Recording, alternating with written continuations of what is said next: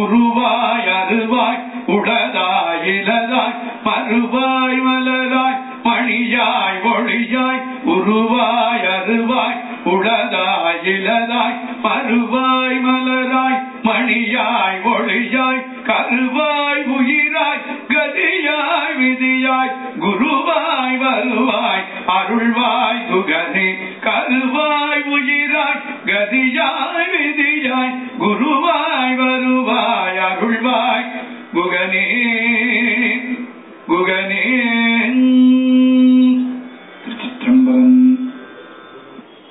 ஓம் சகனா பவது சகனோ புனக்து சக வீரியங்கரவாவகை தேஜஸ்வினாவதீதமஸ்து மா வித்விஷாவகை. ஓம் சாந்தி சாந்தி சாந்தி. அருணகிரிநாதர் அருளிய பாடல்களை திருப்புகழ் என்று நாம் அழைக்கின்றோம். அவர் இறுதியாக கந்தர் அனுபூதியை பாடினார் என்று மரபில் வந்தவர்கள் கூறுகின்றார்கள். அதற்கு பிறகு அவர் விதேக முக்தி அடைந்ததாக பேசுகின்றார்கள். அந்த கந்தர் அனுபூதியில் நாம் எடுத்துக்கொண்டது இறுதி பாடல். ஆகவே அருணகிரிநாதருடைய இறுதி பாடலை இன்று நாம் சிந்தனைக்கு எடுத்துக்கொண்டுள்ளோம். கந்தர் அனுபூதி என்ற சொல்லினுடைய பொருளை இப்பொழுது பார்ப்போம். ஸ்கந்தக என்ற சொல்லுக்கு மேல் நோக்கி செல்லுதல் என்பது பொருள். ஞானி, உயர்ந்தவன், உயர்ந்து செல்லுதல் என்றெல்லாம் பொருள். அனுபூதி என்ற சொல்லுக்கு பலவத் ஞானம் என்பது பொருள். பலவத் ஞானம் என்றால் நாம் அடைந்த எந்த அறிவு நமக்கு பலனை கொடுக்கின்றதோ அந்த அறிவை அனுபூதி என்று சொல்கின்றோம். அனுபூதி என்றால் நாம் எத்தனையோ விதமான அறிவை அடைந்துள்ளோம், எந்த அறிவு நமக்கு பலனை கொடுக்கின்றதோ அந்த அறிவைத்தான் அனுபூதி என்று சொல்ல வேண்டும். காரணம், எத்தனையோ அறிவை அடைந்து அந்த அறிவினுடைய பலனை அடையாமல் இருக்கின்றோம். எப்படி யோகாசனம் செய்ய வேண்டும் என்ற அறிவை அடைந்துள்ளோம், ஆனால் அந்த பலனை அடைந்துள்ளோமா என்றால் யோசிக்க வேண்டும். அல்லது இப்படித்தான் வாழ வேண்டும், இதை பேச வேண்டும், இதை பேசக்கூடாது என்றெல்லாம் அறிவு நமக்கு இருக்கின்றது. இந்த பொருளை உட்கொள்ள வேண்டும், இந்த பொருளை தவிர்க்க வேண்டும், இந்த பழக்கம் நமக்கு வேண்டும், இந்த பழக்கம் வேண்டாம் என்ற எத்தனையோ அறிவை அடைந்தும் அந்த அறிவுக்கு தடைகள் நம்மிடத்திலிருந்தே இருக்கின்றன. அந்த அறிவு பல சமயத்தில் பலனை கொடுப்பதில்லை. ஆகவே எந்த ஒரு அறிவு நமக்கு பலனை கொடுப்பதாக நம்மிடத்தில் உள்ளதோ அந்த அறிவைத்தான் அனுபூதி என்று சொல்கின்றோம். இப்ப இறைவனை பற்றிய விசாரத்தை மேற்கொள்கின்றோம். ஏதோ புத்தியில் இறைவனை பற்றிய அறிவு இருக்கின்றது, ஆனால் அந்த அறிவுடன் நாம் இந்த உலகத்தில் வாழ முடியாததற்கு காரணம் அந்த அறிவுக்கு நம்முடைய மனமே தடையாக உள்ளது. இப்ப அனுபூதி என்றால் எந்த அறிவு நமக்கு பலனை கொடுக்குமோ அது அனுபூதி. கந்தர் அனுபூதி என்றால் இறைவனை பற்றிய அறிவு, அது பலனை கொடுக்கக்கூடிய அறிவு என்று பொருள். இந்த தலைப்பில் அருணகிரிநாதர் உருவாய் அருவாய் என்ற ஒரு இறுதி பாடலை நமக்கு தந்துள்ளார். இந்த பாடலை நாம் இரண்டு கோணத்தில் பார்க்க போகின்றோம், இரண்டு டைமென்ஷன்ல இதற்கு பொருள் பார்க்க போகின்றோம். அது என்ன என்றால், இது போன்ற பாடல்களை எல்லாம் மகான்கள் வந்து பல கோணங்களில் எழுதியுள்ளார்கள். ஒரு விதமான ஆங்கிள் அல்லது நோக்கம் ஆனது பிரார்த்தனை ரூபமாக, வேண்டுதல் ரூபமாக இந்த பாடல்கள் அமைந்திருக்கும். அது திருவாசகமாகலாம் அல்லது நாயன்மார்களுடைய மற்ற பாடல்களாகலாம், அருணகிரி போன்ற மகான்களுடைய பாடல்களாகலாம், வேண்டுதல் ரூபமாக பல பாடல்கள் இருக்கும். அது முதல் ரகம். இரண்டாவது வந்து வாழ்த்து ரூபமாக இருக்கும். இந்த உலகத்தை அவர்கள் வாழ்த்துவது போல் பாடல்களை அமைத்திருப்பார்கள். மூன்றாவது தத்துவ ஸ்மரணம், அவர்கள் உணர்ந்த தத்துவத்தை அவர்கள் ஞாபகப்படுத்திக் கொள்ளும் விதத்தில் பாடல்கள் அமைந்திருக்கும்.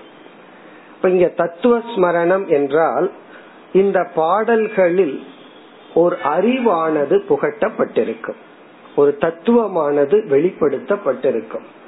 இவ்விதம் வேண்டுதல், வாழ்த்துதல், தத்துவ ஸ்மரணம். ஸ்மரணம்னா நினைத்து கொள்ளுதல், தத்துவ ஸ்மரணம்னா அவர்கள் உணர்ந்த உண்மையை அவர்கள் நினைக்கின்றார்கள். அதுதான் பாடல் ரூபமாக நமக்கு கிடைக்கும். இப்ப இந்த உருவாய் அருவாய் என்ற இந்த பாடலை நாம் ஒரு வேண்டுதலாக பார்க்க போகின்றோம். பிறகு இதே பாடலை தத்துவ ஸ்மரணமாக பார்க்க போகின்றோம். இந்த பாடலை எடுத்து ஆராய்ந்தால் அது வேதாந்த வகுப்பாகி விடுகிறது, தத்துவ ஸ்மரணம். இதை ஒரு வேண்டுதலாக பார்த்தால் இது ஒரு பிரார்த்தனை, இறைவனிடம் நாம் வேண்டுதல். இந்த வேண்டுதல் வந்து பல விதத்தில் மகான்கள் அமைத்திருப்பார்கள். ஏதாவது ஒரு மேலான ஒன்றை நாம் பெற்றால் நம் உடனடியாக நம்ம மனசுல என்ன தோன்றும்னா அதை பகிர்ந்து கொள்ள வேண்டும் அப்படிங்கிற ஒரு எண்ணம் நமக்கு ஏற்படும். ஒரு ஒரு புதிய பொருளை நம்ம வீட்டுக்கு வாங்கிட்டு வர்றோம், உடனே நம்ம வச்சுக்கிறது இல்லை, யாரெல்லாம் நமக்கு தெரிஞ்சவங்க இருக்காங்களோ அவர்களிடம் காட்டி மகிழ்வோம். அதே போல நமக்கு ஒரு புதிய அறிவு வந்து விட்டாலும் நம்மை அறியாமல் இயற்கையில் அதை யாரிடமாவது பகிர்ந்து கொள்ள வேண்டும் என்ற ஒரு ஆவல் ஏற்படும். இது வந்து ஒரு பொருளை வாங்கினா எப்படி பகிர்ந்து கொள்ளணுங்கிற ஆவல் இருக்குமோ, அதே போல ஒரு புதிய அறிவு, அதுவும் நமக்கு சிறிது பயனடைந்து விட்டால், அந்த அறிவு நாம இதுவரைக்கும் அடையாதது ஒன்றாக இருந்தால் உடனடியாக அதை பகிர்ந்துக்கணுங்கிற ஆசை ஏற்படும். ஆனால் இந்த ஒரு ஆன்ம விஷயமான அறிவையே நாமளே பல காலங்களுக்கு பிறகு திடீர்னு அடைந்திருப்போம். இத பகிர்ந்து கொள்ள யாரிடமாவது சென்றால் அதை கேட்பதற்கோ சுவைப்பதற்கோ யாரும் இருக்க மாட்டார்கள். ஆகவே என்ன ஆகும்னா இந்த ஞானமே நம்மை தனிமைப்படுத்தி விடும். இதை யாரிடமும் பகிர்ந்து கொள்ள முடியாது. காரணம் என்ன என்றால் இந்த ஞானத்தினுடைய மேன்மை தன்மை அப்படிப்பட்டது. அப்ப நம்ம என்ன பண்றதுன்னா, உள்ள அறிவு இருக்கு, இதை நான் பகிர்ந்து கொள்ள விரும்புகின்றேன். இந்த ஞானமும் மட்டுமல்ல, இறைவனை பற்றிய சில உணர்வுகள், நமக்கு கிடைக்கின்ற சில விதமான அனுபவங்கள், சில மன மாற்றங்கள், இதையெல்லாம் நம்ம யாரிடமாவது பகிர்ந்து கொண்டால் அதை யாரும் புரிந்து கொள்ள மாட்டார்கள். புரிந்து கொள்ளவில்லைன்னா பரவாயில்ல, தவறாகத்தான் புரிந்து கொள்வார்கள். ஏதோ மனநோயில பாதிக்கப்பட்டவனை போல நம்மை நினைத்து விடுவார்கள். அப்ப தனக்கு கிடைத்த சில உணர்வுகள், சில அனுபூதிகள் அல்லது சில அறிவுகள், இதையெல்லாம் யாரிடமும் பகிர்ந்து கொள்ள முடியாது. அப்ப இந்த மகான்கள் எல்லாம் என்ன செய்தார்கள், அதை ஒரு பிரார்த்தனையாக, வேண்டுதலாக பகவானிடமே பகிர்ந்து கொண்டார்கள். இந்த பாடல்களை எல்லாம் பார்த்தோம் அப்படின்னா அவர்கள் இறைவனிடத்தில் பகிர்ந்து கொண்டார்கள். அதை நம்ம படிக்கும் பொழுது, அந்த உணர்வுகளை நாம் உணரும் பொழுது, அதுதான் நம்முடைய ஆன்மீக பாதையினுடைய ஏணி படிகள். அப்படி இந்த பிரார்த்தனைகள், வேண்டுதல்கள் இறைவனிடம் ஒரு பகிர்ந்து கொள்வதாக இருக்கும், இறைவனிடம் ஒரு வேண்டி விண்ணப்பம் இருப்பதாக இருக்கும், அவர்களுடைய அந்தந்த காலகட்டத்தில் உள்ள மனநிலைகளை எல்லாம் பகிர்ந்து கொண்டதாக இருக்கும். அதனால இது நம்ம சிஸ்டமேட்டிக்கெல்லாம் பார்க்க முடியாது. தாயுமானவர் ஒரு இடத்துல தன்னை நாயினும் கீழானவன்னு சொல்லுவார், ஒரு இடத்துல ஆனந்த கழிப்பு பாடுவார், நான் அடைய வேண்டியதை அடைஞ்சிட்டேன்னு சொல்லுவார். இதெல்லாம் விதவிதமான மனநிலைகளை இறைவனிடம் அவர் பகிர்ந்து கொண்டதை ஒரு வேண்டுதலாக, பிரார்த்தனையாக அமைத்திருக்கின்றார்கள். இப்ப நம்ம இந்த பாடலை எப்படி பார்க்க போறோம், அருணகிரிநாதர் இறைவனிடம் ஒரு வேண்டுதல் விடுப்பதாக இந்த பாடலை முதல்ல ஒரு முறை பார்த்துருவோம். அதற்கு பிறகு இத தத்துவ ஸ்மரணமா பார்க்க போறோம். இத பார்த்து இதிலிருந்து சில வேதாந்த கருத்துக்களையும் நம்ம பார்க்க போறோம். இப்ப முதலில் இந்த பாடலை வந்து ஒரு பிரேயர், ஒரு வேண்டுதல், இறைவனிடத்தில் வைக்கின்ற ஒரு வேண்டுதலாக இத நம்ம பார்க்கிறோம். அப்படி பார்க்கையில இந்த பாடலினுடைய கடைசி வரியத்தான் போக்கஸ் பண்ணணும். இது ஒரு பிரேயர், இது ஒரு வேண்டுதலாக இருந்தால் கடைசி வரிய மட்டும் பார்த்துட்டு முதல் மூன்று வரியில இறைவனை வர்ணிப்பதாக மட்டும் பார்க்கணும். அந்த மூன்று வரியில் இருக்கிற சொல்லை எல்லாம் எடுத்து ஆராய்ச்சி பண்ண கூடாது. அது இறைவனை வர்ணிக்கின்றார், இப்படிப்பட்ட இறைவா எனக்கு இதை அருள்வாய். அது ஃபர்ஸ்ட். பிறகு நம்ம தத்துவ ஸ்மரணமா பார்த்தோம் அப்படின்னா கடைசி வரிய ஃபோக்கஸ் பண்ணாம முதல் மூன்று வரிய ஃபோக்கஸ் பண்ணணும். இப்ப என்ன இறைவனுடைய வர்ணனை அப்படின்னு சொன்னா இறைவனை பற்றிய ஒரு அறிவு இங்கு புகட்டப்படுகிறது. இறைவன் எப்படி இருக்கின்றார், இறைவன் யாராக இருக்கின்றார் என்ற ஒரு அறிவு நமக்கு கிடைக்கின்றது. அப்படி இந்த பாடல் வந்து ஒரு அழகான பிரார்த்தனை, அதே சமயத்தில் ஒரு தத்துவ உபதேசம். ஒரு பெரிய தத்துவம் இங்கு சொல்லப்பட்டுள்ளது, அதே சமயத்தில் ஒரு அழகான பிரார்த்தனையாகவும் உள்ளது. இப்ப நம்ம என்ன பண்றோம், பிரார்த்தனையாக இந்த பாடலை பார்ப்போம். பிறகு வந்து தத்துவ விசாரங்கிற நோக்கத்துல இந்த பாடலை இரண்டு முறை நம்ம பார்க்க போறோம். அப்படி பார்க்கையில பிரார்த்தனையா பார்க்கும் பொழுது நம்ம கடைசி வரியத்தான் போக்கஸ் பண்ணணும், அதத்தான் நம்ம பார்க்கணும். இப்ப கடைசி வரி என்ன, அதுலயும் கடைசி இரண்டு சொற்கள் என்ன, அருள்வாய் குகனே. அவர் வந்து முருக பெருமானிடம் குகனே முருகா எனக்கு அருள் புரிவாய், எனக்கு வந்து அருள் புரிய வேண்டும். அதுதான் பிரார்த்தனை அல்லது வேண்டுதல். இப்ப நம்ம இறைவனிடத்துல போனோம்னா நம்ம எரியாம இறைவா என்ன காப்பாற்று அல்லது அருள் புரிவாய்னு கேட்போம். அதே போல தனக்கு அருள் புரிய வேண்டுகின்றார். இனி அடுத்த கேள்வி, எப்படி அருள் புரிய வேண்டும், எனக்கு அனுகிரகம் செய்யுங்கள்னு முருகனிடம் வேண்டுகின்றார். அடுத்ததாக இவரே சொல்கின்றார் அனுகிரக பிரகாரம் எப்படி நீ எனக்கு அருள் புரிய வேண்டும். அதை மிக அழகாக சொல்கின்றார், குருவாய் வருவாய் அருள்வாய் குகனே. நீ எனக்கு எப்படி அருள் புரிய வேண்டும் என்றால் ஒரு குருவாக வந்து எனக்கு அருள் புரிய வேண்டும். இந்த குருவாய் வருவாய் அப்படிங்கறது அவரே டிஃபைன் பண்றார், நீ எனக்கு எப்படி அனுகிரகம் பண்ணணும். அதாவது இறைவா என்னை காப்பாற்றுன்னு பகவான் இடத்துல போய் நம்ம நின்றோம் அப்படின்னா பகவான் வந்து யோசிப்பார், இவனை எப்படி நான் காப்பாத்தணும். இவன் நோய்வாய்ப்பட்டு போய் இருந்து இறைவா காப்பாற்றுனா பகவான் என்ன புரிஞ்சுக்குவார், ஆரோக்கியத்தை கொடுத்து காப்பாற்றணும். இவன் செல்வத்தை எல்லாம் இழந்து இறைவா என்ன காப்பாற்று அப்படின்னா பகவான் என்ன புரிஞ்சுக்குவார், இவனுக்கு பொருளை கொடுத்து காப்பாற்றணும். உறவுகளை இழந்து என்ன காப்பாற்றுனா உறவை கொடுத்து காப்பாற்றணும். அப்படி அருள்வாயின்னு சொன்னா இவனுக்கு எப்படி அருள் புரிய வேண்டும். அந்த கஷ்டத்தை பகவானுக்கு கொடுக்காம அருணகிரிநாதர் சொல்றார், எனக்கு குருவாக வந்து நீ அருள் புரிய வேண்டும். இதுவே அவருடைய இச்சா சக்தி எவ்வளவு தூரம் வளர்ந்திருக்குன்னு தெரியும். ஒரு குருவை அவர் கேட்கிறார் அப்படின்னு சொன்னா ஒருவன் எப்பொழுது குருவை நாடுவான் அல்லது குருவினுடைய மகத்துவம் ஒருவனுக்கு எப்ப புரியும்னா எந்த நேரத்துல அவனுக்குள்ள சிஷ்யன்கிற பாவனை வருதோ, பணிவுங்கிற பாவனை வருதோ, அறிவுக்கு ஏக்கம்ங்கிற பாவனை உணர்வு வருதோ அப்பொழுதுதான் அவன் குருவை நாடுவான். அது வரைக்கும் பக்கத்திலேயே குரு இருந்தாலும் குருங்கிற பாவனையில அவன் அணுக மாட்டான். அர்ஜுனன் எவ்வளவு நாள் கிருஷ்ண பகவானோடு இருந்தான், எப்பொழுது அவனுக்கு சிஷ்யன்கிற மனநிலை வந்ததோ அப்பொழுதுதான் பகவான குருவாக பார்த்தான். அப்போ ஒருத்தன் வந்து ஒருவனுடைய மனசுல குரு வேண்டும், குரு தேவைங்கிற உணர்வு வந்தாலே அவன் சிஷ்யன்கிற மனநிலைக்கு உயர்ந்து விட்டான். அதாவது சிஷ்யனுக்கான தகுதியை அடைந்து விட்டான் என்று நமக்கு தெரிகிறது. அதுதான் உயர்ந்த மனநிலை. அப்ப எனக்கு குருவாக வந்து எனக்கு நீ அருள் புரிய வேண்டும். காரணம், நம்முடைய அகங்காரம் அவ்வளவு சுலபமாக மற்றவர்களுடைய சொல்லை ஏற்றுக்கொள்ளார். மற்றவர்களுடைய புஸ்தகத்தை படிக்கிறதுக்கு சில பேர் தயாரா இருப்பார்கள், ஆனா அதே அவர்கள் சொன்னா கேட்க தயாராக இருக்க மாட்டார்கள். ஏன்னா அந்த அகங்காரம் அவ்வளவு சுலபமாக இனி ஒரு அகங்காரத்தை ஏற்றுக்கொள்வதில்லை என்று இந்த அகங்காரம் அடிபணிகிறதோ அப்பொழுதுதான் இவன் அறிவை நோக்கி ஒரு படி வைக்கின்றான். இப்ப இவர் வந்து எனக்கு குருவை கொடுத்து நீ அருள் புரிய வேண்டும், பொருளை கொடுத்தோ வேற எதையும் கொடுத்து என் அருள் புரிய வேண்டாம், எனக்கு குரு வேண்டும் என்று கேட்கின்றார். இனி அடுத்ததாக ஆசிரியர் குரு என்பவர் யார் என்ற கேள்வி வரும் பொழுது குருவை வந்து நம்ம வந்து வேத மந்திரத்திற்கு ஒப்பிடலாம். வேதத்தினுடைய மந்திரத்தை குருன்னு சொல்லி ஒப்பிடலாம்.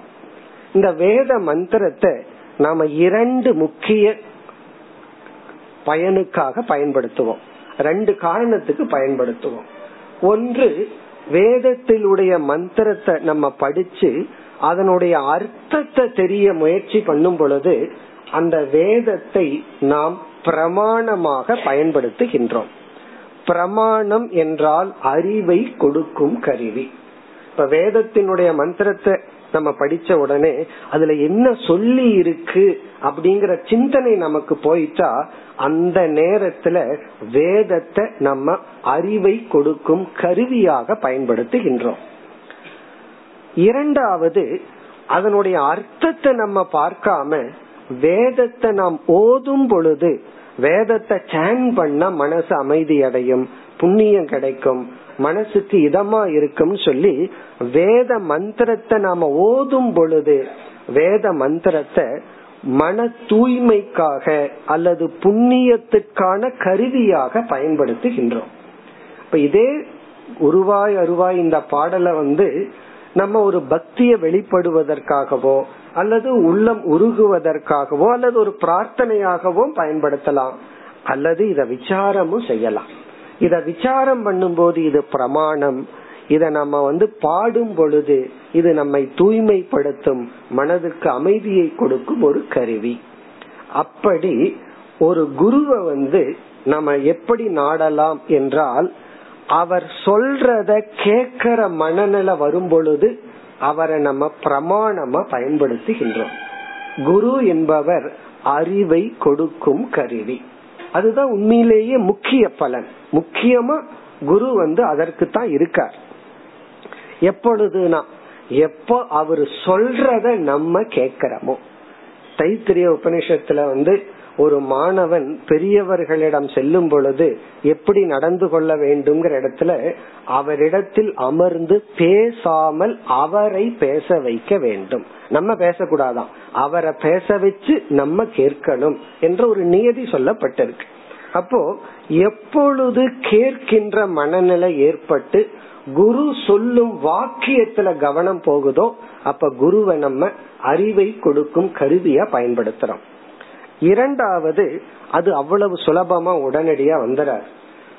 இரண்டாவது விதத்துல குருவை பயன்படுத்துவது வந்து குருவை வணங்குதல், குருவுக்கு சேவை செய்தல் அல்லது குருவுக்கு பூஜை செய்தல். இந்த குரு பூஜை எல்லாம் நம்ம பண்றோம். இப்ப அந்த இடத்துல பார்த்தோம்னா அவர் எவ்வளவோ சொல்லிட்டு போயிருப்பார், அதெல்லாம் நம்ம மனசுக்குள்ள போகிற ஸ்டேஜ்ல இல்லாமல் இருந்தால் அவரை நம்ம வணங்குவோம், அவரை குறிச்சு சில சேவைகள் செய்வோம். இப்ப குருவினுடைய பிறந்த நாள் அல்லது அவர் சமாதி அடைஞ்ச நாள்ல சில பேர் சில சிஷ்யர்கள் எல்லாம் சில சேவைகள் செய்வார்கள். இப்ப இதெல்லாம் என்னன்னா குரு நிமித்தமா இதெல்லாம் செஞ்சோம்னா நமக்கு வந்து மன தூய்மை ஏற்படும். அப்ப குரு வந்து ஞான சாதனம், சுத்தி சாதனம், ஒரு நம்மை தூய்மைப்படுத்த ஒரு சாதனையாக குருவை நம்ம பயன்படுத்தலாம், அல்லது ஞானத்தை அடைய ஒரு சாதனையாக பயன்படுத்தலாம். இது சாஸ்திர ரீதியா. ஆனா சில பேர் இன்னும் ஒரு படி இறங்கி வந்து அவருக்கு ஏதாவது பண்ணுனா நமக்கு புண்ணியம் கிடைக்கும், அதனால பொருள் கிடைக்கும்னு லௌகிகமாகவும் செய்வார்கள். சாஸ்திரம் வந்து அதை தவறுன்னு சொல்லவில்லை. காமிய கர்மம் பண்றதோ அல்லது வந்து உலகத்திலிருந்து ஏதாவது ஒரு பொருளை அனுபவிக்கணும், இன்பத்தை அனுபவிக்கணும், பொருளை அனுபவிக்கணும்ங்கிறதுக்காக குருவை வழிபட்டாலும் தவறில்லை. குரு ஸ்தோத்திரத்துல புக்தி முக்தி முக்தி பிரதாதாச்சன்னு சொல்லப்பட்டிருக்கு. அவர் புக்தியும் கொடுப்பார் முக்தியையும் கொடுப்பார். எப்பொழுது சாஸ்திரம் வருதுன்னா, நாம அனுபவிக்கிற இன்பங்கள் வந்து தர்மத்துக்கு புறம்பா அதர்மத்தின் மூலமா அனுபவிச்சாதான் சாஸ்திரம் தவறுன்னு சொல்லுது. தர்மத்துக்குட்பட்டு நாம எந்த இன்பத்தை அனுபவித்தாலும் சாஸ்திரம் வந்து அதை ஏற்றுக்கொள்கின்றது, அது தவறு அல்ல. அப்படி குருவை வந்து லௌகிக இன்பத்துக்காகவும் நம்ம குருவை பயன்படுத்தலாம், மன தூய்மைக்காகவும் பயன்படுத்தலாம். ஒருவன் குரு குலத்துக்கு போறான், கொஞ்ச நாள் குரு சொல்றதெல்லாம் இவனுக்கு புரியல, உடனே குரு என்ன செய்வார், கொஞ்ச நாள் எனக்கு சேவை பண்ணு, ஆசிரமத்துக்கு சர்வீஸ் பண்ணும்பார். அப்ப என்ன ஆகும், அந்த சேவை அவனுக்கு தூய்மையை கொடுக்கும், பிறகு அவர் சொல்வது அவனுக்கு விளங்க ஆரம்பிக்கும். இவ்விதம் குருவாய் வருவாய் அருள்வாய் குகனேங்கிற இடத்துல இறைவா எனக்கு நீ குருவாக வந்து என்னை தூய்மைப்படுத்தும் சாதனையாகவும் அறிவை கொடுக்கும் கருவியாகவும் இருக்க வேண்டும் என்று இவர் கேட்கின்றார். இது நம்ம கையில் இருக்க, ஒரு குருவை எப்படி பயன்படுத்துவது அது நம்ம கையில நம்முடைய பக்குவத்தை பொறுத்து இருக்கின்றது.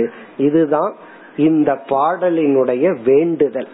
வேற இவர் எதுவும் வேண்டவில்லை, நீ எனக்கு குருவாக வந்து அருள் புரிய வேண்டும். நீங்கள் படித்திருப்பீர்கள், அருணகிரிநாதருடைய வாழ்க்கையில குருவா வந்தவர் அவருக்கு உபதேசம் உபதேசம் செய்த மந்திரம் என்ன, சும்மா இரு சொல் அற. இதுவே ஒரு பெரிய வாக்கியம், சும்மா இரு சொல் அற. அது வந்து குரு அவருக்கு உபதேசம் செய்த வாக்கியம். அதாவது குரு ஸ்தானத்திலிருந்து ஒருவர் பேசும்போது அந்த வார்த்தைக்கு சில சக்திகள் இருக்கு. அதை நம்ம என்னதான் நம்மளாக நினைச்சாலும் நம்ம மனசுல அந்த மாற்றம் வராது. அது அந்த ஒரு ஸ்ரத்தையுடன் ஒரு மகானிடமிருந்து கேட்கும் பொழுதுதான் அதற்கு ஒரு தனி சக்தி இருக்கின்றது. இவருக்கு வந்து கிடைச்ச வாக்கியம் என்னன்னா சும்மா இரு சொல் அற என்றால், பகவான் வந்து அந்த சும்மா இருன்னா மௌனமா இருன்னு அர்த்தம். அந்த மௌனத்தை கீதையில பகவான் வந்து மானச தவம்னு சொல்றார். பொதுவா மௌனம்ங்கிறது வாய் பேசாம இருக்கிற தவம்னு சொன்னாலும் வேறொரு ஆங்கிள் நம்ம வாய் பேசாத அன்னைக்கு மனசுக்குள்ள ரொம்ப பேசிட்டு இருப்போம். பேசுறதுக்கு ஆள் கிடைக்கலன்னா நமக்குள்ளேயே ஒரு துவைதத்தை உருவாக்கி பேசிட்டு இருப்போம்.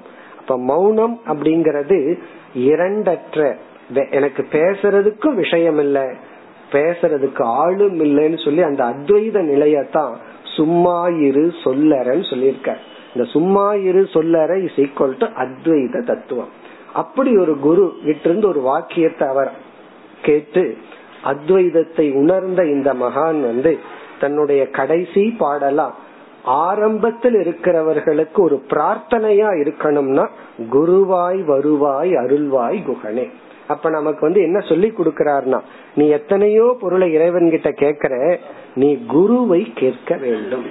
குருவை கேட்க வேண்டும்ங்கிற எண்ணம் உனக்கு வந்தாவே நீ சிஷ்யனாக மாறி விடுவாய், பிறகு உனக்கு குருவினுடைய அனுகிரகம் கிடைக்கும்.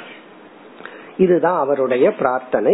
இந்த பிரார்த்தனையாக இந்த பாடலை பார்த்தோம்னா முதல் மூன்று வரிய இறைவனுடைய வர்ணனையாகத்தான் எடுத்துக்கணுமே தவிர இறைவனை விளக்கும் தத்துவமா நம்ம பார்க்க வேண்டிய அவசியம் இல்லை. அப்படி நம்ம பார்த்தோம்னா எப்படிப்பட்ட குகன், என்னுடைய இஷ்ட தேவதையான முருகன் எப்படி இருக்கின்றார் என்றால் உருவாய், எதையெல்லாம் நான் உருவத்தோடு பார்க்கின்றேனோ அதெல்லாம் என்னுடைய முருகப்பெருமான் தான். இப்ப உருவாய் என்றால் எதெல்லாம் உருவத்துடன் மூர்த்தமாக இருக்கின்றதோ அதெல்லாமே இந்த முருகக் கடவுள் தான். அதாவது வந்து இஷ்ட தேவதைனா சிறு வயதுல நமக்கு எந்த ஒரு உருவத்தை ஒரு பெயரை நமக்கு அறிமுகப்படுத்தி இறைவன் சொல்லி கொடுத்தார்களோ அது இஷ்ட தேவதை. பிறகு சாஸ்திரம் என்ன செய்கின்றது, அந்த இஷ்ட தேவதையை ஈஸ்வரனாக மாற்ற வேண்டும், ஈஸ்வரனோடு ஐக்கியப்படுத்த வேண்டும். இவர் அந்த குகனை ஐக்கியப்படுத்துகின்றார். நான் பார்க்கின்ற அனைத்து உருவாகவும் நீ இருக்கின்றாய். இங்க அவ்வளவுதான், அதுக்கு மேல விசாரம் கிடையாது. அதுக்கு மேல விசாரம் பண்ணா தத்துவ ஸ்மரணம் ஆகிவிடும். அடுத்தது வந்து அருவாய். அருவாய் என்றால் எதெல்லாம் உருவம் இல்லாமல் இருக்கின்றதோ, ஆகாசம் முதல் கொண்டு கால தத்துவம் முதல் கொண்டு அவைகளாகவும் அந்த முருகப்பெருமானே இருக்கின்றார். இப்ப எதெல்லாம் உருவமாக இருக்கின்றதோ, எதெல்லாம் உருவமற்றதாக இருக்கின்றதோ அதெல்லாம் அந்த இறைவனே. இப்படி எல்லாம் சொல்லி இப்படிப்பட்ட இறைவா எனக்கு ஒரு குருவாக நீ வந்திருந்து அருள் தர வேண்டும், அது பிரார்த்தனை. இனி அடுத்தது வந்து உளதாய். உளதாய் என்றால் யாருக்கு ஸ்ரத்தை, நம்பிக்கை என்று ஒன்று இருக்கின்றதோ அவர்களுக்கு இறைவன் இருக்கின்ற தத்துவமாக இருக்கின்றார். ஆரம்பத்துல வந்து இறைவனை பற்றிய அறிவை அடைஞ்சதுக்கு அப்புறம்தான் இறைவனுடைய இருப்பை நாம் ஏற்றுக்கொள்வது என்பது கிடையாது. இறைவன் யாருன்னு தெரியாமலேயே நம்பிக்கையினால் ஸ்ரத்தையினால் மட்டும் இறைவனை நம்மால் ஏற்றுக்கொள்ள முடியும்.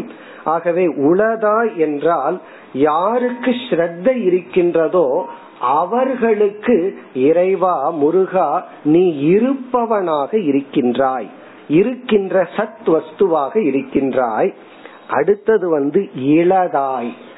இளதாய் என்றால் யாருக்கு ஸ்ரத்தை இல்லையோ அவர்களுடைய மனதில் நீ இல்லாதவனாக இருக்கின்றாய். இப்ப இளதாய் அப்படின்னா நீ இல்லாதவன். யாருக்கு இல்லாதவன்? யாருக்கு ஸ்ரத்தை இல்லையோ நம்பிக்கை இல்லையோ அவர்களுக்கும் நீ எப்படி இருக்கின்றாய்? இல்லாதவனாக இருக்கின்றாய். இந்த இடத்துல நம்ம தர்க்க சாஸ்திரத்துக்குள்ள போனோம்னா, ஒரு பொருளை இல்லை என்று சொன்னால், ஒரு பொருள் இல்லை என்று சொன்னால் அதற்கு ரெண்டு சொல்லி ஆகணும். இப்போ ஒருவர் வர்றார் இல்ல அப்படின்னு சொல்றார், உடனே நம்ம கேட்போம் என்ன இல்ல? அப்போ இல்லாமைக்கு அசத்துக்கு விஷயத்த சொல்லணும், என்ன இல்ல? உடனே அவர் சொல்றார் தண்ணீர் இல்லை அப்படின்னு சொல்றார். அடுத்தது நம்ம என்ன கேட்போம்? எங்க இல்ல? உன்னுடைய கிளாஸ்ல இல்லையா, அல்லது வந்து டேங்க்ல இல்லையா, அல்லது குளத்துல இல்லையா? எங்கு இல்லை? இந்த எது இல்லை அது எங்கு இல்லைன்னு சொல்லி ஆகணும். இந்த இரண்டு சொல்லாம இல்லைங்கிற வார்த்தையை நம்ம பயன்படுத்தவே முடியாது. அப்போ நம்ம இல்லை என்றால் எது இல்லை, எங்கு இல்லை. இப்ப ஒருத்தன் இல்லைன்னு சொல்றான், அது யாரை இல்லை இல்லைன்னு சொல்ற? இறைவனை இல்லை என்று சொல்கின்றாய். அடுத்தது நம்ம கேக்குற அவர் எங்கு இல்லை? இல்லைன்னு நீ சொல்றையே, அதுக்கு ஒரு லொகேஷன், அதுக்கு ஒரு இடத்தை சொல்லணும்னா அவர் என்ன சொல்லுவார்? எல்லா இடத்துலயும் தான் இல்ல அப்படின்னு சொல்லுவார்.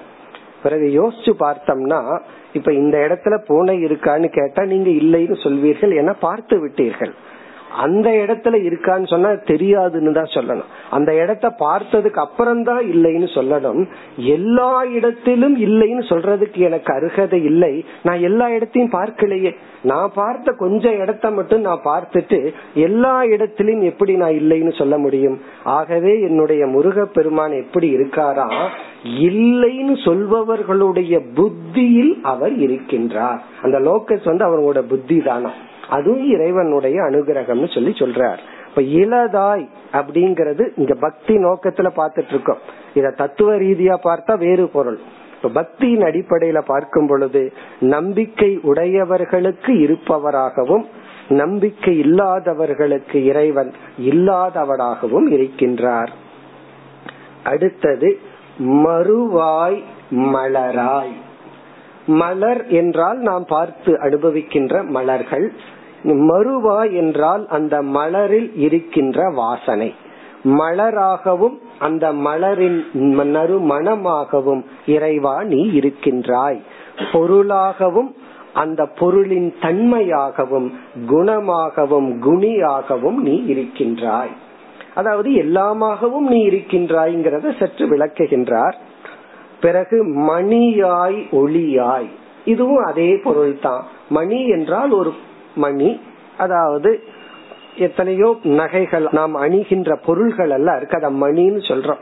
அதாவது வைரம் வைரோடியம் அப்படின்னு ஏதாவது சொல்றோம், அந்த மணி. ஒளியாய் என்றால் அந்த மணியினுடைய தன்மை, ஒளியாகவும் நீ இருக்கின்றாய். மணினா எந்த மணி வேணாலும் எடுத்துக்கலாம். மணியாய், மணியின் ஒளியாய். பிறகு கருவாய் உயிராய். கரு என்றால் இந்த இடத்துல உடல், உயிர் என்றால் இந்த உடலில் இருக்கின்ற உணர்வு. நீயே ஜடமான உடலாகவும் இருக்கின்றாய், அந்த உடலுக்குள் இருக்கின்ற உணர்வாகவும் நீ இருக்கின்றாய். இப்ப உடலும் நீயே, உடலுக்குள் இருக்கின்ற உணர்வாகவும் இருக்கின்ற முருகா. பிறகு கதியாய் விதியாய். கதி என்ற சொல்லுக்கு இலக்கு, லட்சியம் என்று பொருள். அவனுக்கு வேற கதியே இல்லைன்னா வேற லட்சியமே இல்லை அப்படின்னுங்கிற அர்த்தம். இப்ப கதி என்றால் எல்லா ஜீவராசிகளினுடைய இறுதி இலக்காகவும் நீ இருக்கின்றாய். விதியா என்றால் அந்த இலக்கை நோக்கி செல்லும் பாதையாகவும் நீ இருக்கின்றாய். இப்ப கதியாய் விதியாய் என்றால் எல்லா குறிப்பாக மனிதர்களுடைய இலக்காகவும் அந்த இலக்கை நோக்கி செல்லும் பாதையாகவும் இருக்கின்றாய். இப்ப நம்ம பழனி மலைக்கு மேல போகணும் அப்படின்னா நம்மளுடைய இலக்கு வந்து மேல போறோம், அதற்குடைய பாதை என்னன்னா அதுவும் மலைதான். அப்போ மலை என்ற பாதை வழியாக அந்த இலக்கை அடைகின்றோம். அப்ப இரண்டு ஒன்று தானே, அந்த ஹில்ஸ் அப்படிங்கறது பாதை தான். நம்ம ஆகாயத்திலிருந்து நம்ம வந்து அந்த மலை உச்சிக்கு போறதில்ல, மலை வழியாக சென்று மலை உச்சியை அடைகின்றோம். அப்ப யார்னா கதியும் நீயே விதியும் நீயே. இங்க விதி என்றால் பாதை, கதி என்றால் இலக்கு, இரண்டும் நீதான். இமயமலையை நம்ம சுத்தி பார்க்க போனோம்னா நம்ம ஒரு டெஸ்டினேஷன் வச்சிருப்போம், பத்ரிநாத்தோ கேதார்நாத்னு வச்சிருப்போம். அதை விட ரொம்ப அழகா இருக்கிறது அந்த பாதை தான். ஆகவே அந்த பயணம்தான் டெஸ்டினேஷன், பயணமே இலக்கே தவிர அங்க இலக்குன்னு ஒண்ணு வைக்கிறதுனால நம்ம போக முடியுது. அதே போல இரண்டும் நீயாக இருக்கின்றாய். இப்படி இந்த மூன்று வரிய இறைவனுடைய ஒரு வர்ணனையாக, இறைவனை புகழ்வதாக நாம எடுத்துக்கொண்டு பிறகு வேண்டுதல் குருவாய் வருவாய் அருள்வாய் குகனே. இந்த திருப்புகழ்ங்கிறதுக்குமே ஒரு பெரிய தத்துவ அர்த்தம் இருக்கு. திரு என்றால் உத்தமமான, புகழ் என்றால் சொரூபம் அர்த்தம், பரா சொரூபம், இறைவனுடைய, அதாவது பரா பிரகிருதி அபரா பிரகிருதிங்கிறது போல இறைவனுடைய மேலான சொரூபம் என்று பொருள். இப்ப திரு என்றால் உத்தமமான, அழியாத, நித்தியமான. புகழ் என்றால் சொரூபம். அப்ப திருப்புகழ் அப்படின்னு சொன்னா இறைவனுடைய மேலான சொரூபத்தை வர்ணிக்கின்ற பாடல்கள் என்று பொருள். அப்படி இந்த முதல் மூன்று வரிகள் இறைவனுடைய திருப்புகழை பாடி திருப்புகழை கூறி கடைசி வரியில் எனக்கு குருவாக வந்து அருள் புரிய வேண்டும்.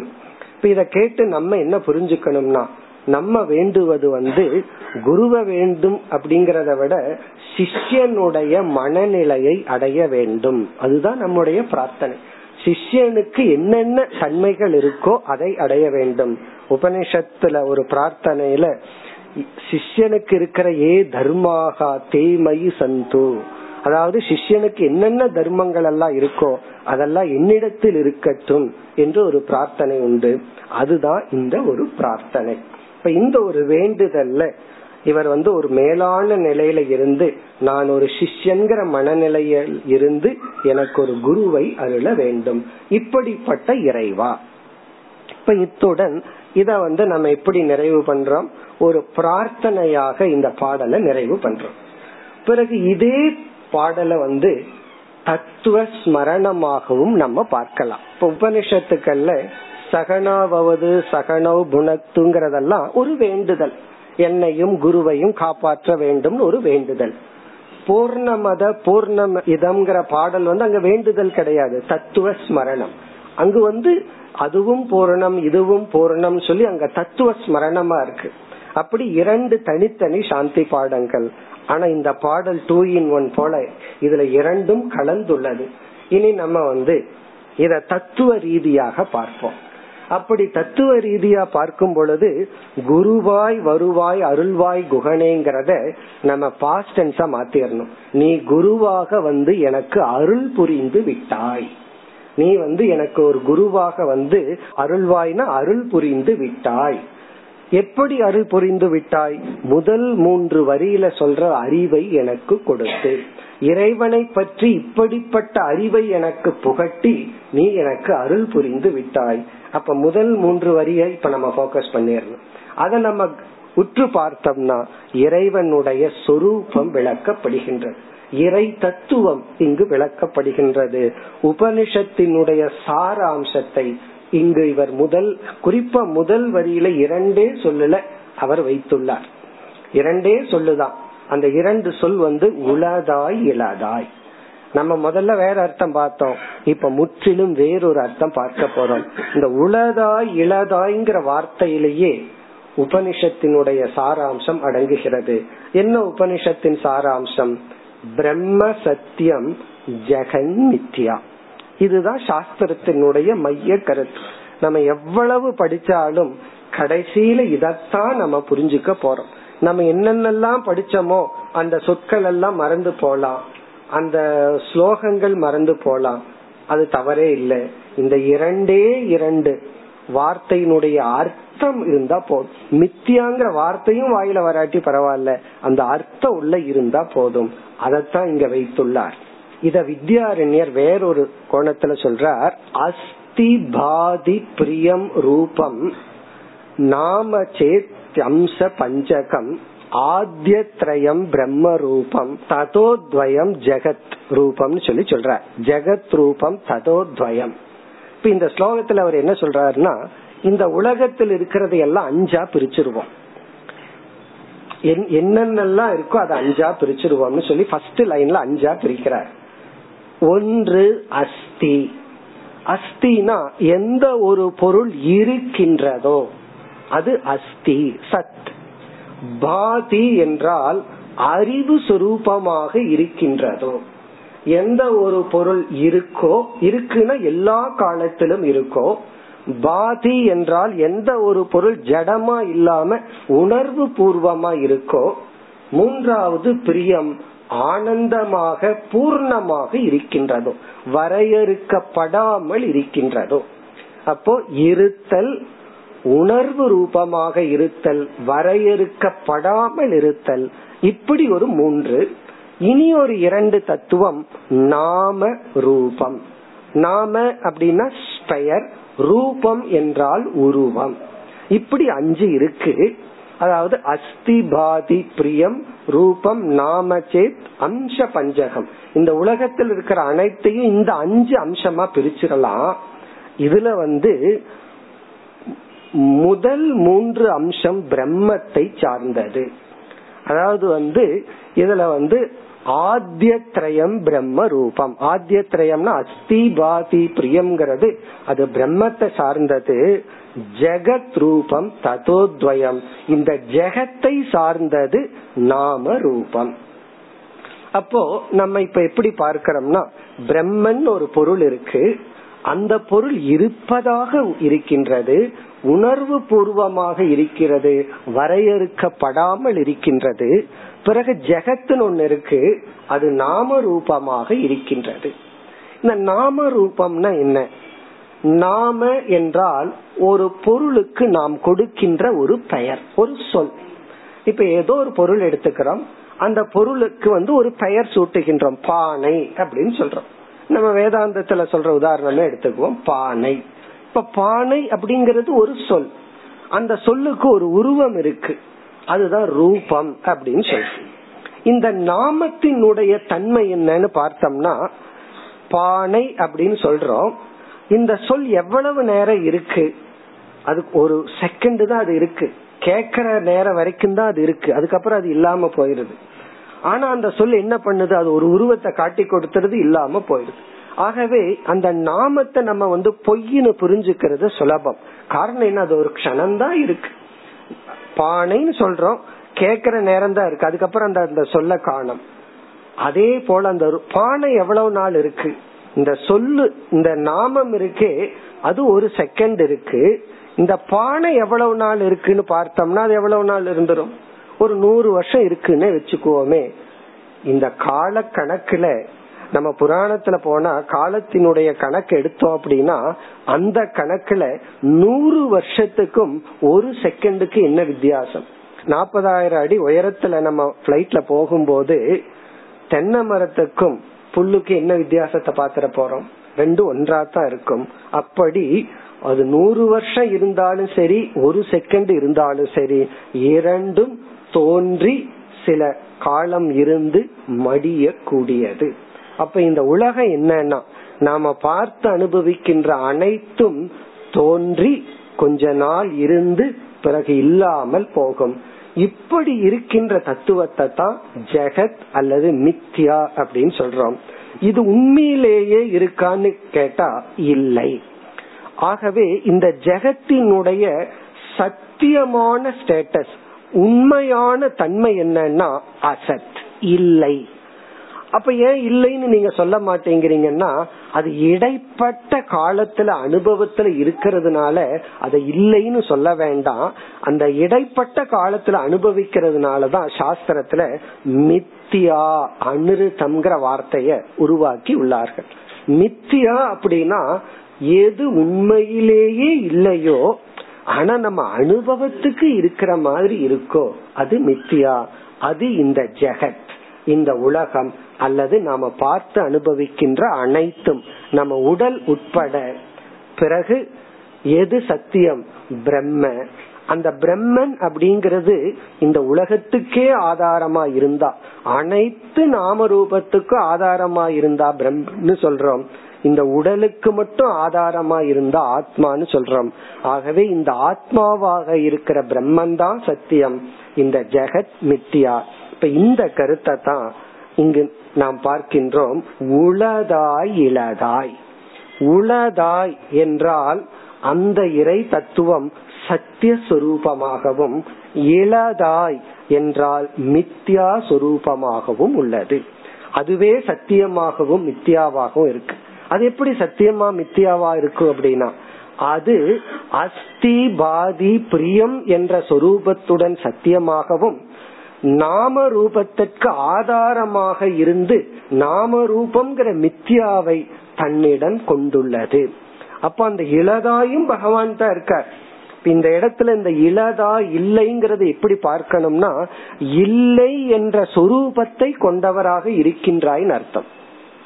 இல்லை நீங்க நெகேட் பண்ணல, இல்லாத சொரூபமான நாம ரூபத்தை ஆதாரமாக கொண்டவனாகவும், பிறகு உளதாய், உளதாய்னா சத் சுரூபமாக, சித் சுரூபமாக, ஆனந்த சுரூபமாகவும், பிறகு இளதாய் இல்லாத நாம ரூபத்திற்கு, மித்யாவான நாம ரூபத்திற்கு ஆதாரமாகவும் இருக்கின்றாய். இந்த இரண்டே சொல், உளதாய் இளதாய், வேதாந்தமே முடிஞ்சாச்சு. அப்படி இந்த முதல் மூன்று வரிய ஆராய்ச்சி செய்தால் நமக்கு இறை ஞானம் கிடைக்கும். இப்ப நம்ம இதை எப்படி பார்க்கலாம்னா, அருணகிரிநாதர் தன்னுடைய கடைசி பாடல்ல தன்னுடைய அறிவை வெளிப்படுத்தி, இப்படிப்பட்ட அறிவை குருவாக வந்து இறைவா நீ எனக்கு அருள் புரிந்து சென்று விட்டாய் அப்படின்னு அவர் பூர்த்தி செய்கின்றார். இனி உருவாய் அருவாய் என்றால், இதுவும் நம்ம உபனிஷத்திலிருந்து எடுத்துக்கொண்டால், மூர்த்தா மூர்த்த பிராமணம்னு சொல்லி இந்த சிருஷ்டிய வேறொரு கோணத்துல உருவம் அருவம் என்று பிரிக்கப்பட்டுள்ளது. அப்படி இறைவா நீ அனைத்து உருவமாகவும் அருவமாகவும், அல்லது உருவாய் அருவாய்ங்கிறது காரண காரிய ரூபமாக நீ இருக்கின்றாய். இந்த அனைத்து நாம ரூபங்களும் காரணமாக இருந்தால் அது அருவாய், அது வெளிப்பட்டால் அது உருவாய். உபனிஷத்துல அப்படித்தான் அர்த்தம் சொல்லப்பட்டிருக்கு. எங்கெல்லாம் வெளி தோற்றத்திற்கு வராம இருக்கோ அது காரண சொரூபம், வெளி தோற்றத்திற்கு வந்தது காரியம். அப்போ உருவாய் என்றால் மேனிஃபெஸ்ட், அருவாய் என்றால் அன்மேனிஃபெஸ்ட் ஃபார்ம். நீயே வெளி தோற்றத்திற்கு வந்ததாகவும் வராததாகவும் இருக்கின்றாய். பிறகு மறுவாய் மலராய், மணியாய் ஒளியாய், இதுவும் அந்த மித்யா தத்துவத்தை விளக்குகின்றது. நீ வந்து ஆதாரமாகவும் அதனுடைய குணமாகவும் இருக்கின்றாய். இந்த உருவாய் அருவாயத்தான் மறுவாய் மலராய் மணியாய் ஒளியாய் அப்படி நாம் எடுத்துக்கொள்ள வேண்டும். அதாவது நீயே உருவமாக வெளித்தோற்றத்திற்கு வந்ததாகவும் வராததாகவும் குணமாகவும் குணியாகவும் இருக்கின்றாய். பிறகு கருவாய் உயிராய். கருவாயினா உடலாகவும், இங்க உயிராய் என்றால் இந்த உடலுக்குள் சிதாபாசனாகவும் நீயே வெளிப்பட்டு இருக்கின்றாய். சிதாபாசம்னா உடல் ஜடம். இந்த உடலுக்குள் இருக்கிற மனமும் சாஸ்திர ரீதியா ஜடம்தான். ஆனா அதற்குள் இருக்கிற உணர்வு இருக்கே, அந்த உணர்வு, அந்த உணர்வாக நீ இருக்கின்றாய். அதாவது வந்து உயிராயின பிரதிபிம்ப சைத்தன்யமாகவும், ஜடமான உடலாகவும், பிம்ப சைத்தன்யமாகவும் நீ இருக்கின்றாய். அதாவது இப்படிப்பட்ட அறிவை குரு எனக்கு உபதேசித்தார். பிறகு அடுத்தது என்ன? கதியாய் விதியாய். கதியாய் விதியாய் நம்ம ஏற்கனவே பார்த்த அர்த்தம் தான். அதாவது புருஷார்த்தமாகவும் புருஷார்த்த சாதனையாகவும் நீ இருக்கின்றாய். இந்த சாஸ்திரத்துல முதல்ல நம்ம வேதாந்தத்துக்குள்ள போனோம்னா ஃபர்ஸ்ட் டிஸ்கஸ் பண்ற டாபிக் புருஷார்த்தம். நம்ம வேதாந்தம் படிக்க போனோம்னா முதல் விசாரம் என்னன்னா உன்னுடைய மனிதனுடைய லட்சியம் என்ன. ஏன்னா அதத்தான் நம்ம வந்து சாஸ்திரம் நமக்கு அறிமுகப்படுத்துது. பிறகு நம்ம சொல்லலாம் எனக்கு தான் என்னுடைய லட்சியம் தெரியுமே, லட்சியம் தெரியாமே நான் வந்திருக்கேன், எனக்கு எத்தனையோ இலக்குகள் எல்லாம் இருக்குன்னு. பிறகு சாஸ்திரம் சொல்லும் நீ என்னென்னலாம் லட்சியம்னு நினைச்சிட்டு இருக்கிறையோ, எதையெல்லாம் நீ இலக்குன்னு மைண்ட்ல நினைச்சிட்டு இருக்கிறையோ, அந்த அனைத்து இலக்குகளையும் முதல்ல நான்காக பிரிச்சு அறம்பொருள் இன்பம் வீடுன்னு பிரிச்சிரு. நீ எதையெல்லாம் சொல்றையோ அதெல்லாம் இந்த நான்குக்குள் அடக்குகின்றேன், அதாவது தர்மார்த்த காம மோக்ஷகன்னு பிரிச்சிடும். பிறகு அதற்கான சாதனைகளை சாஸ்திரம் எல்லாம் சொல்லி கொடுக்கும். இந்த புருஷார்த்தத்தை வேற கோணத்துல எப்படி பிரிக்கிறோம் அப்படின்னா சாதன புருஷார்த்தம் சாத்திய புருஷார்த்தம் இதையவே பிரிக்கிறோம். சாத்தியம்னா நாம வந்து எதை விரும்புறோம் அப்படின்னா இன்பத்தை விரும்புறோம். அதற்காகத்தான் பொருள்கள், அதற்காகத்தான் தர்மமே. நாம செய்யற எல்லா செயல்களுமே இன்பத்துக்காகத்தான், அது சாத்திய புருஷார்த்தம். சாதனை என்னன்னா அர்த்தக தர்மக. பிறகு வந்து நம்முடைய மனம் பக்குவப்படப்பட நான் எந்த இன்பத்தை சாத்தியம்னு நினைச்சனோ அது சாத்தியம் அல்ல. காரணம் என்னன்னா நான் ஒரு பொருளை அடைஞ்சு அதுல இருந்து இன்பத்தை அடையிறது தான் லட்சியம்னு நினைச்சேன். அது இன்பத்தை அடைஞ்சதுக்கு அப்புறம் பார்க்கிறேன் அது இரண்டாவது முறை மூன்றாவது முறை அல்லது சில காலத்துக்கு பிறகு அந்த பொருளுக்கு இன்பத்தை கொடுக்கும் சக்தி இருப்பதில்லை. குழந்தையா இருக்கும்போது ஒரு பலூனோ அல்லது ஏதாவது ஒரு விளையாட்டு பொருளோ வேணும்னு எவ்வளவு அழுதிருப்போம். பிறகு சற்று வளர்ந்ததற்கு பிறகு என்ன ஆகுதுன்னா நம்ம வளர்ச்சி அப்படிங்கறது அந்த பொருளுக்கு இன்பத்தை கொடுக்கும் சக்தியை இழக்க வைத்தல். இவன் வளர்ந்துட்டான் அப்படின்னா அதுக்கு இவனை சந்தோஷப்படுத்துற சக்தி அது இழந்து விடுகிறது. இப்படித்தான் எல்லாம் இருக்கு. பிறகு எந்த ஒன்றை அடைந்தால் அதற்கு அந்த சக்தி இல்லை. என்ன இல்லைன்னா எனக்கு வந்து துன்பத்தை கொடுக்கிற நிலையோ அல்லது என்றுமே இன்பத்தை கொடுக்கிற நிலை எது என்றால் அதத்தான் நம்ம மோட்சம், ஈஸ்வர ஞானம்னு சொல்றோம். அப்போ கதியாய் என்றால் பரம புருஷார்த்தமாகவும் நீ இருக்கின்றாய். ஏன்னா அந்த புருஷார்த்தத்தை நம்ம அடையும் பொழுது அது இறைவனுடைய ஞானத்தினால் அடைகின்றோம். இறைவனை அடைதல் என்பது இறை ஞானத்தை அடைதல். பிறகு விதியாய் என்றால் அந்த ஈஸ்வரனுடைய அனுகிரகத்தினாலதான், விதியினாலதான், துணையினாலதான் நாம் அந்த லட்சியத்தை அடைய முடியும். இவ்விதம் இந்த கதியாய் விதியாய்ங்கிற இடத்துல நம்ம வேதாந்தத்துல என்னென்ன சாதனைகளை எல்லாம் பேசுறோமோ எல்லா சாதனைகளையும் நம்ம இங்க கொண்டு வர்றோம். கருவாய் உயிராய்ங்கிற இடத்துல ஜீவ தத்துவங்கள் அனைத்தும் அடங்குகின்றது. உருவாய் அருவாய்ங்கிறதுல காரிய காரண தத்துவங்கள் அடங்குகின்றது. உளதாய் இளதாய்ங்கிற இடத்துல வந்து முழு வேதாந்தமே அடங்கி விடுகிறது. இப்படி இந்த அருணகிரிநாதருடைய இறுதி பாடலை வந்து நம்ம இரண்டு டைமென்ஷன்ல பார்க்கலாம். வேதாந்த ரீதியா பார்த்து புரிஞ்சு கொள்ள முடியவில்லை என்றால் நம்ம முதல்ல பார்த்ததையே வச்சுக்குவோம். குருவாய் வருவாய் அருள்வாய் குகனே அப்படின்னா என்ன அர்த்தம்? எனக்கு வந்து சிஷ்யனுக்கு இருக்க வேண்டிய மனநிலையை கொடுத்தருள்வாயாக, சிஷ்யனுக்கு இருக்க வேண்டிய குணங்களை எனக்கு கொடுத்தருள்வாயாக.